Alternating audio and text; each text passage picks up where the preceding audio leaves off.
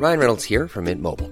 With the price of just about everything going up during inflation, we thought we'd bring our prices down. So to help us, we brought in a reverse auctioneer, which is apparently a thing. Mint Mobile unlimited premium wireless. Ready to get 30, 30, bit to get 30, bit to get 20, 20, 20, bit to get 20, 20, bit to get 15, 15, 15, 15 just 15 bucks a month. So, Give it a try at mintmobile.com slash switch. $45 upfront for three months plus taxes and fees. Promo for new customers for limited time. Unlimited more than 40 gigabytes per month. Slows. Full terms at mintmobile.com.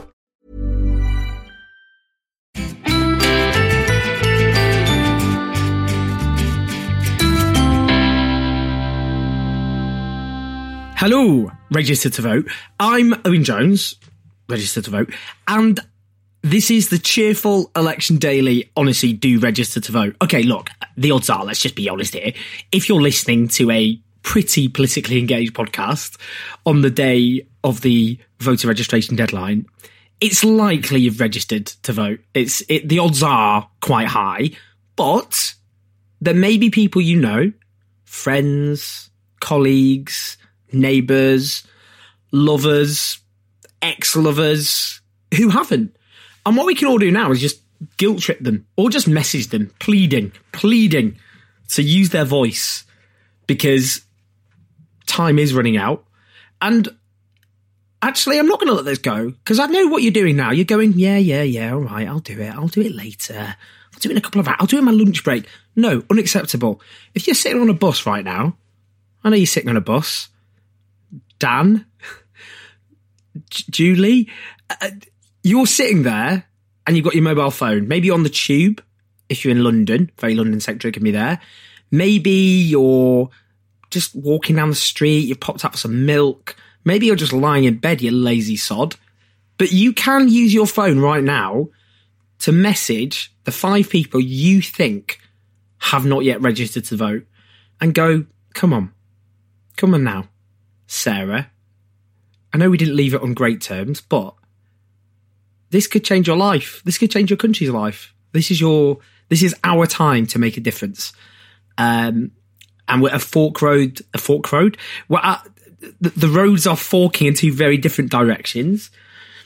And maybe you're fed up of the last few years. Maybe you think actually slashing services and letting the rich run riot and young people being saddled with debt for going to university and maybe the fact that most people in poverty in working households because they don't have a genuine living wage.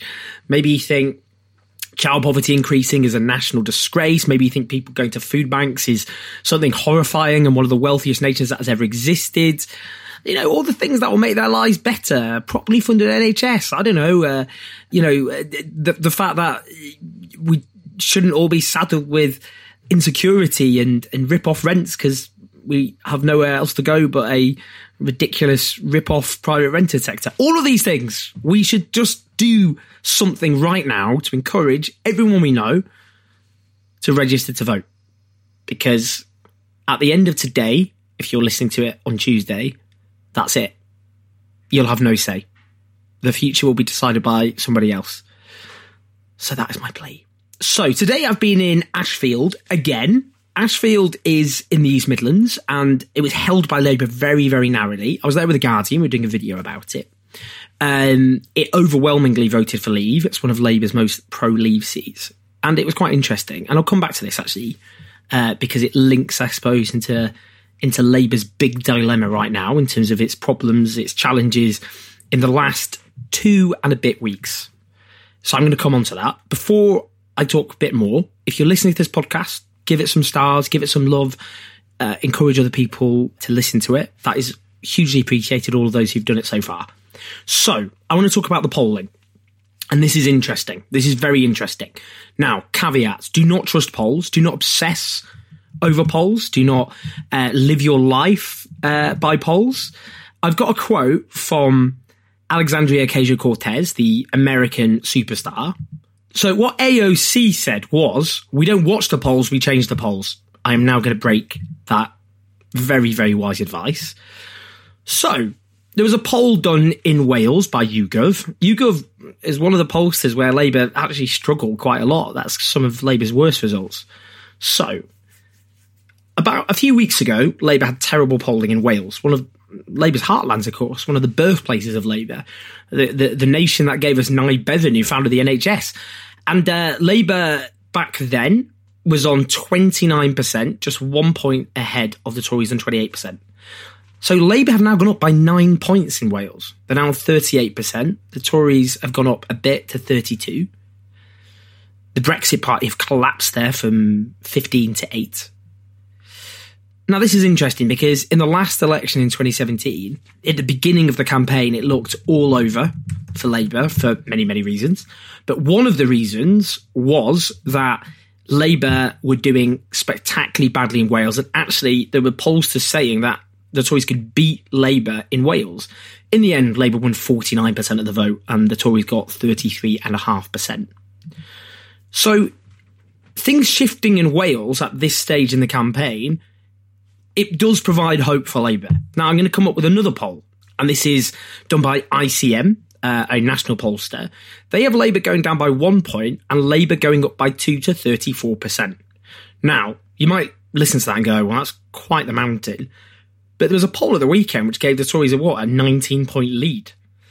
A 8 point lead, particularly if the polling isn't necessarily perhaps as accurate as it should be, as the last election showed, that's that is doable. Labour could overcome that. If if, if that rate of change and th- this poll was done 22nd to 25th of November and it was compared to 18th of November so it was only compared to a few days earlier if Labour carried on at that rate big caveat they might not but they would be in with a shot.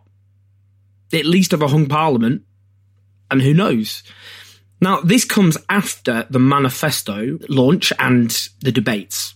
And anecdotally, and this is interesting, I've had lots of people, I've, I've, asked for people to get in touch with me if they're knocking on doors for Labour to see how it's going. And it's been some pretty challenging responses. I'm not going to lie to you. But people are telling me that since the debates, and since the manifesto, and that's not that long, we're only talking a few days as time frame, there's been a marked improvement on the doorsteps. People who said, and I wasn't a fan of him before, but actually I saw him on television and it's challenged my perception. I'm getting more and more people saying that. Now, there are lots of caveats here because Labour are definitely behind, and there's other anecdotal evidence of people who voted Labour last time who aren't going to vote Labour this time as things stand. But the massive ground operation that Labour has, because it's got so many members, the TV debates, and the fact that domestic policies that the pollsters show are very popular public ownership, scrapping tuition fees, hiking taxes on the rich to fund investment those are popular with people. Now, another interesting poll shows this is a polls commissioned by the Financial Times. Is really interesting. So, what it does is it shows the approval ratings for leaders of parties since the election was called. Now, Boris Johnson's approval ratings have gone down now they're the highest of the three major parties, Jo Swinson and Jeremy Corbyn, even now still, but they've markedly decreased. They're negative, by the way. They're in the they're in the red. Jo Swinson's have markedly declined, and the evidence shows the more people actually have heard from her, the less keen they've been. The so-called revoke policy, without a referendum, uh, going back to the British people, just scrapping Brexit without consulting them, that has not gone down well on the doorstep. And indeed, in the Financial Times, a senior party figure is is within the Lib Dems is quoted as saying that the mood within the Lib Dems is of concern close to despair. Revoke has gone down really, really badly. Lots of Remainers, and I've I've, I've seen this on the doorstep, go, well, I'm not a fan of Brexit, and I'd vote for Remain another referendum, but you can't just cancel it. It's kind of quite undemocratic, and also doesn't heal the wounds within the nation. What does it say to those Leave voters who voted the way they did? Now, Jeremy Corbyn's approval ratings, again, now there's a big caveat here. They start very, very, very badly indeed in this election, worse than last time. But they've gone up markedly since the election campaign began. This was always something which, for, you know, when it looks completely hopeless, really, how could he turn this around given how far behind and far behind Boris Johnson he is? But actually, what happened in the last election is when broadcasting rules kick in. That's what happens in an election where the opposition get uh, get fairer access. They're able to present their policies to the nation. Uh, Jeremy Corbyn goes on TV for a long period of time, so he can actually make a better impression. That last time around his approval ratings went up throughout the campaign and Theresa May's went, went down. That's despite the fact the press, which are overwhelmingly pro-Tory, actually become more anti-Labour and more and more pro-Tory. But nonetheless, his ratings have definitely gone up markedly. They're still bad, by the way, but they've gone up a lot. And if you look at the trajectory on this graph, which is in the Financial Times, if it carries on like that, they will keep going up uh, and Boris Johnson's will keep going down. That's the trend. So, what am I saying here? What I'm saying is this is not a done deal, guys. It isn't. In normal circumstances, Labour going into this election would be would be toast. They'd be absolute fried chicken. The end, game over. But but we know what happened in 2017, and people rolled their eyes and said, "Oh yeah, you can't just repeat history all over again and pull off the same trick." You're right, you can't. You can't do that. But there's no question that Labour's policies, departing from a kind of what people down the pub call the neoliberal consensus. They don't find, but they're kind of where the markets run riot, where you cut taxes on the rich, where you privatise and deregulate.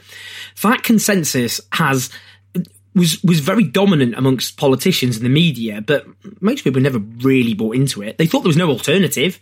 They thought that was the only game in town, definitely, but they never enthusiastically bought into it. And actually, when Labour's policies to challenge that are front and centre and they're unapologetic, people do like it. And at the moment, a lot of them, and I've seen this on the doorstep again, I was in Aberconwy in Wales on, on Saturday, people still sometimes, they like the policies, but they, they can't get past their view of Jeremy Corbyn.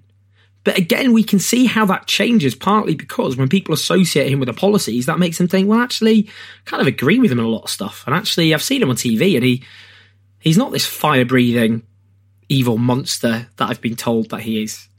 So we'll see. But what I'm saying is, there's two and a half weeks left. It's not long at all. But these are at least signs or or kind of green shoots. And we don't know how things are going to pan out. And the Tories may end up winning their big majority and hard Brexit happening and all the rest. But in two and a half weeks' time, if it doesn't pan out like that, we'll be able to look back at this moment, this day, or rather yesterday, Monday the 25th of November, those polls and the evidence, and I've heard other polling evidence suggesting things start improving from, yes, a bad position for Labour, and go, oh, oh, those were signs. And you could see it on, on Friday night when thousands of people gathered in Sheffield when Jeremy Corbyn went to do the leaders' debate, enthusiastically singing his name. Uh, there's other evidence of just when he turns up to places of kind of spontaneous bursts of enthusiasm. Again, yes, lots of people who don't think that. Most people don't go on do that kind of stuff. Yes, yes, yes. Caveat, caveat, caveat. But there are green shoots. And it does show that actually Labour's ground game, having so many members who are very optimistic, and a lot of them, maybe you're one of them, have had doors slammed in your faces and all the rest of it. But actually, you can see there is something to build on, that this is not inevitable. That actually, whatever the odds, and they are huge, stacked in Boris Johnson's favour, there is there is there is some potential. Now, something else I am going to say, which is not cheerful at all, and it is important. On Saturday, a woman in her seventies was canvassing for the Labour Party in Herefordshire, and she was thrown onto a car bonnet in Bromyard and left with bruising. This is a BBC journalist writing this, and suspected broken ribs. And the witnesses say the attacker was a someone yelling that they that she was a Marxist and an extremist and a Trotskyist. Now, the Labour membership has been systematically demonised as being extreme, as being dangerous, as being treacherous. Actually, actions have consequences. These the way much of the press and much of the Tory media, and not just them, but also those who would call themselves moderates and centrists and all the rest, the way they've spoken about the left has radicalised people. I, I'm not getting out a tiny violin, but I have experienced this firsthand. And we do need to think about this. Now, I don't want to put people off, by the way, if you ever go knocking on doors or campaigning, this the odds are this will not happen. There was another campaigner. This happened uh, to also in their seventies, by the way. This happened to uh, also a, a, couple of days ago. This isn't the norm. This is an exception, but it it is something which should give pause for thought.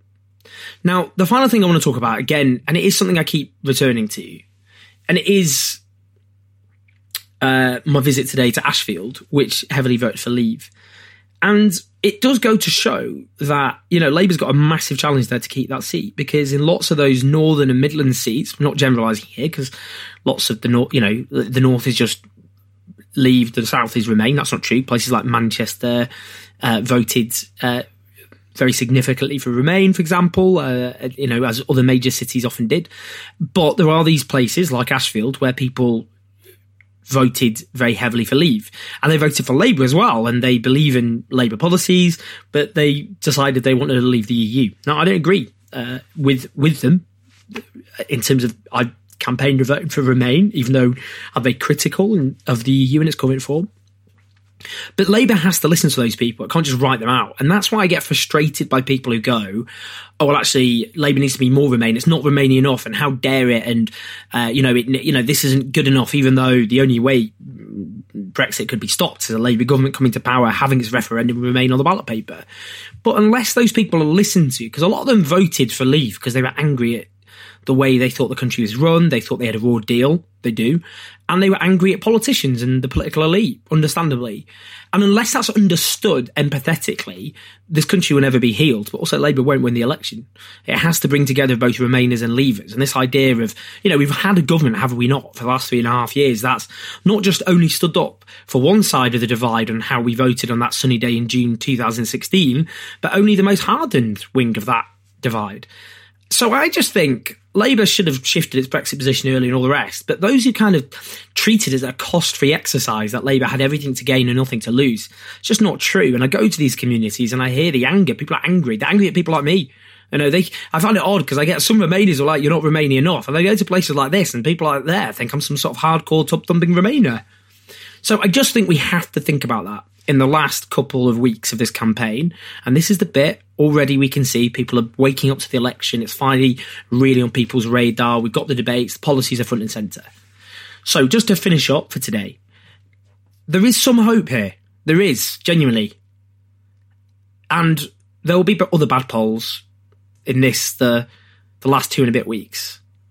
But actually, Labour didn't have as good a poll today at this stage last time round. Again, history, does things repeat themselves in the same way? No, no, no, of course they don't.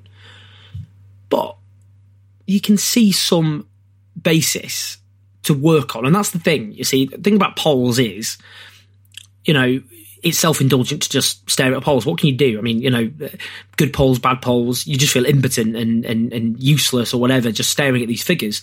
But if there's a door which you can see a crack of light, I'd push at it. And I think that's what people need to think about now. That actually, you know, when you see that poll at the weekend, massive, whopping, ridiculous majority that's always going to win, you know, this ridiculous majority, and they're going to force through changes to the electoral boundaries and implement voter ID and all the rest to make it easier for them to win on smaller shares of the vote in the future. It's frightening, it's scary, and all the things they've got planned for this country, which they didn't put in the manifesto because they know people won't like it. But actually, there is something to build on and to be optimistic about but everyone has to register to vote. We've only got a few hours left, so let's make that our Tuesday, the 26th of November resolution. So, it's been a pleasure, as always, and I will speak to you tomorrow, hopefully, with more green shoots. Let us see. But it's all to play for, and let's just keep fighting. Cheers, everyone. Election Daily is produced by the cheerful team, including Jeff Lloyd, Emma Corsham, Joe Kenyon, and Joel Pierce, with music from Pete Frazier. Even on a budget, quality is non-negotiable. That's why Quince is the place to score high-end essentials at 50 to 80% less than similar brands. Get your hands on buttery soft cashmere sweaters from just 60 bucks, Italian leather jackets, and so much more. And the best part about Quince, they exclusively partner with factories committed to safe, ethical, and responsible manufacturing. Elevate your style without the elevated price tag with Quince. Go to quince.com slash upgrade for free shipping and 365-day returns.